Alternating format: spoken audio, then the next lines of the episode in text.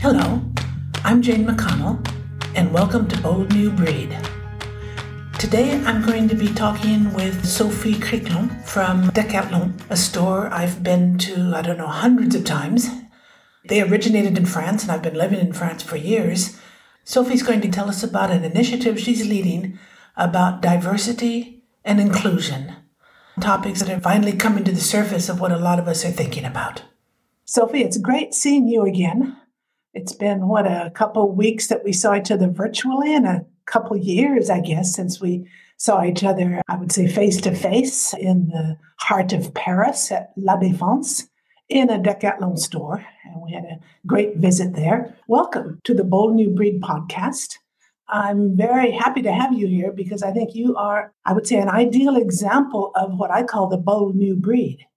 And before we actually get into that, could you tell us a few words about Decathlon, the missions, the activities, and so on, and then a little bit about yourself and what your role is? Sure. Um, first of all, I'm super glad that you invite me here. For those who don't know Decathlon yet, Decathlon's mission is to sustainably make accessible the pleasure and benefits of sports to the many.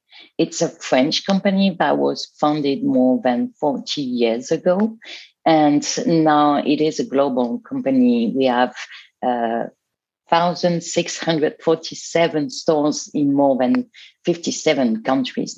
The particularity of Decathlon as a sports retailer is it's managed the research, design, production, logistic, and distribution of its products in, in its own store.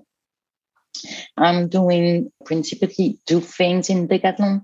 I'm working on diversity and inclusion, and I'm also trying to be useful to teammates and leaders in Decathlon Belgium. Can you tell us about the diversity and, and inclusion initiative that you started? You know, those are buzzwords a lot of people use diversity, inclusion, but I have a feeling that you're turning them into reality at Decathlon. Can you tell us a little bit about that? Sure. It's a really personal topic for me. I got interested uh, in what inclusion was meaning. And I met with some teammates in Decathlon Belgium that really wanted to work on people with disabilities, as we mm-hmm. don't have any laws in Belgium regarding, for example, access to employment. And as Decathlon Belgium is really organized as a network organization and non-hierarchical organization, we decided to create a little group of teammates that wanted to work on the broader topic of diversity and inclusion. As we were not having a lot of knowledge in that, I decided to reach out to other Decathlon countries especially Hungary and Italy, working on the subject of people with disabilities for a while now to see how they started, what they were doing, how they were doing it. And I was gaining a lot of insight from this one to one talk with the country. But I was feeling that we could speed up on this project by making the countries talk to each other I decided to organize international meetings. The purpose of this meeting is actually to inspire people to take action and create these connections between the different countries and the people in the countries so they can actually share their best practice. As 2020 was year of COVID, we decided to organize this meeting digitally on Zoom and we've been doing already three different meetings. We do a meeting each month. And to keep in touch during the meeting, uh, we're actually using internal social networks, external social network, and a variety of tools to keep the conversation be- going in between the meetings. You know, I like very much the fact that this is not a top down thing. You started it by talking to different people throughout the organization. And then once you realized the, I would say, the potential that you had touched on, that probably was something that had not been discovered before, you then found a way to connect people horizontally across your organization. And I think that's really interesting because in my research, I find that top down flows are common. They're too common in most companies. Bottom up flows are happening. But the real lack in most companies, Sophie, but obviously not in yours, is horizontal flows that go across the organization. It sounds to me uh, like you've really triggered uh, a very a new and very important movement in Decathlon. Yeah, we don't actually have a united international HR policy on diversity and inclusion. And for me, what was important is not to wait until uh, our leadership decide to act upon it, but really uh, to start this grassroots movement, how to empower people who, who are conscious about these issues and want to act on this issue to be able to start their own action locally. It is also a very important thing to do it that way because the issues are different depending on the countries. For example, in Brazil, we will be more working on racial discrimination. In India, they're working on women experience in sports and in companies. And in Hungary, for example, they're working more on people with disabilities. So it's really how to start these global movements, but focus on uh, local priorities. That's really interesting. Do you think that participating in this movement is bringing something to the individual people themselves? It is. If you join one of our meetings, you'll see that everyone has a big smile on their face. uh, it's really a happy place, a safe and happy place, because I, I think that people needs to do something uh, that has a meaning that that has a sense. And something I haven't seen in a while is actually people being proud to work on Decathlon because they started to work on this topic and that all the work that is being done on diversity and inclusion is actually how can we as a company be useful to the people and to the communities we are living in. Mm. So I think on a personal level, it really brings something to everyone working on it, but also at a more global company level. I do feel like diversity and inclusion is where sustainability was five years ago. I think it's getting more and more importance in the society we are living in.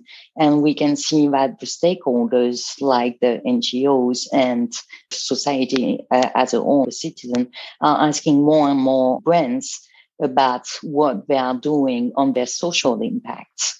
I've been talking with our sustainability team, and I remember them five years ago when they were trying to push towards a more sustainable business model. And everybody was too focused on business to actually see that it was becoming a major issue in the society. Now that has changed a lot. Of course, we, we do have a sustainable transition plan, but I feel like diversity and inclusion in a few years will have as much importance as the planet side of sustainability. Do you think, Sophie, that the occurrence of the pandemic accentuated what you're talking about a little bit, or has it just been a gradual, progressive change? I do think that the pandemic fast forwarded on this issue because the people who were the most impacted by it were the people who already had challenges. We did also had last year the Black Lives movements that gained a lot of momentum all around the world. And I think we are at the point where we don't really have a choice as a company to take a stand on this issue and try to improve the societies we are living in. You don't have a choice because uh, companies need to do it, right? Yeah, we have discussion about what is the return of investments on this kind mm-hmm. of project. We are part of a society. Our teammates are people our clients are people, we must be treating everyone in a human and equal way. Yeah, that's a strong statement. That's a great vision for a lot of companies to think about. Now, one thing in my gig mindset research and definitions are that one of the behaviors of gig mindsetters is that they dare to challenge the status quo. Do you think that's what you're doing? That that's what your movement is doing? I did put Outlaw in my LinkedIn profile because I do not believe you should just be following blindly the rules. I, I see more myself as a woman for a cause. I do have a great leader, and he told me if you see something that needs to be done, just do something. And that gives me a lot of freedom in what I'm able to achieve. For example, I was discussing the lack of diversity, especially in our leadership. And we were talking about this imaginary notion of what is the perfect decathlon leaders.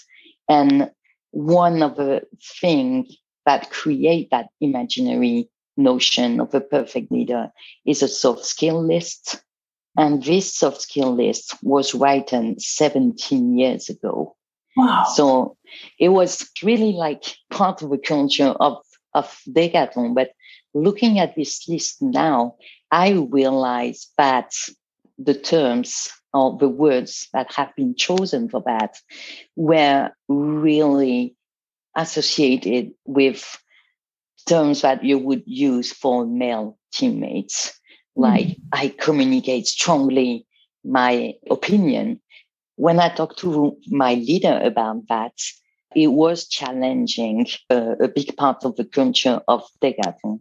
But I thought it was important that we rewrite what we want to be living in Decathlon and what we are expecting in leadership. That's why we started collaborative process with all the teammates from Decathlon Belgium to ask them what is important for you in leadership, what is important in what you want to be living in Decathlon. Dated list of soft skills we are evaluating that includes things like curiosity or active listening or benevolence. So soft skills that are less traditionally associated with male leadership. So I think challenging the status quo, having fresh eyes on the way we have been doing things for a long time is actually a great way to improve where we want to go to. That's very interesting. Your point about male language is a, is a very good point. Another behavior is that gig mindsetters do as much external networking as they do internal networking. They're very connected to the external world, much more so than the average employee. I know you invited me to your first session, which I found extremely interesting. I noticed there were other, shall we say, outsiders who were included. And it seems to me that you are doing everything you can, even with competitors, to involve them in this diversity and inclusion initiative. Can you talk about that a little bit? Sure. When I start organizing the meeting, I realized that we would only be decathlon people, and that was not really diverse. So I start inviting, well, anyone wanting to join. And in one of the first meeting, I met with uh, Flavia Montero from Intersport, our biggest competitor. And we've been talking on LinkedIn and things like that. And she explained to me what she was trying to do to create more inclusive sport products. And I found that fascinating uh, because it's something I feel we can improve a lot on. So she came uh, in the second meeting, I think, to actually explain what they were doing, and there was a lot of positive reaction.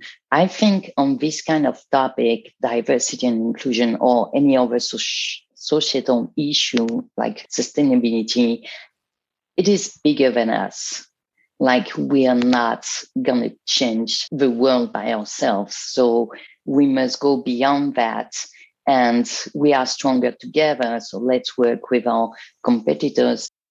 We're starting a new project this year with one of our suppliers. How can we work on improving diversity and inclusion in their factories and with the help of our own people in the production team? So, yeah, That's a good example. I think most companies are afraid to do that.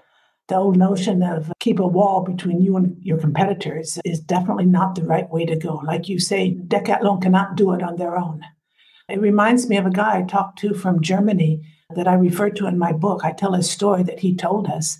He came and visited the group I run in Paris once, and one of his strong messages was that silos are not a bad thing. A silo is a neighborhood. A silo is a neighborhood where you can talk to people, you have contact, you interact, and so on. But you must never forget that a neighborhood is part of a city, and a city is part of a country, and a country is part of the world. His message was very strong. It's exactly what you just finished saying, Sophie. So I think that's a that's a good takeaway for people listening to our conversation. Do you have any advice. I don't know if you like the word advice, I'm not sure you do. What would you suggest to other companies who might be considering or thinking that they should be trying to launch greater awareness of the need for diversity and inclusion? Do you have any suggestions? That's one of the questions I really don't like. I do not consider myself an expert on diversity and inclusion. I think we are learning all the time on this topic.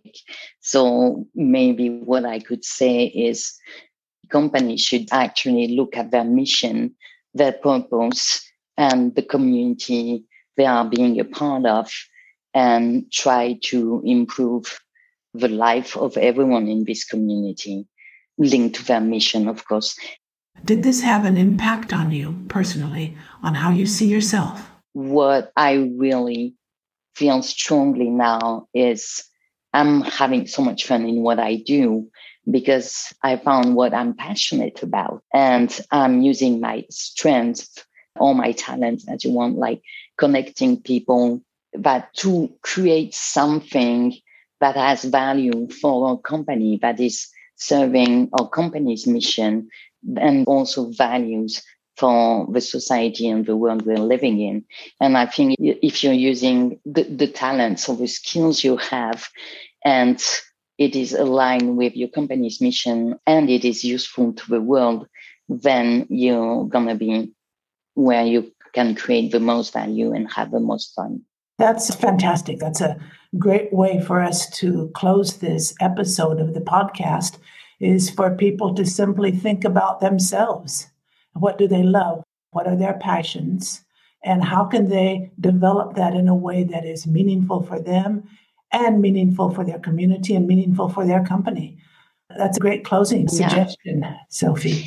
I, I do feel like diversity and inclusion is about making each people unique. So by focusing on yourself, you're actually already working on diversity and inclusion. Thank you so much for your time, Sophie. I appreciate it very much. And I look forward to our next conversation. Thanks. See you soon. So that's it for today. Uh, if you have any questions, comments, reactions to what we've been talking about with Sophie, get in touch. If there's anything you're doing in your organization or in your community uh, that involves inclusion and diversity, drop me a line. And maybe there's a way you could contribute to uh, a future episode. In the meantime, I invite you to pop on over to my website, boldnewbreed.com, where you can see a list of materials that relate to the topics that we talk about.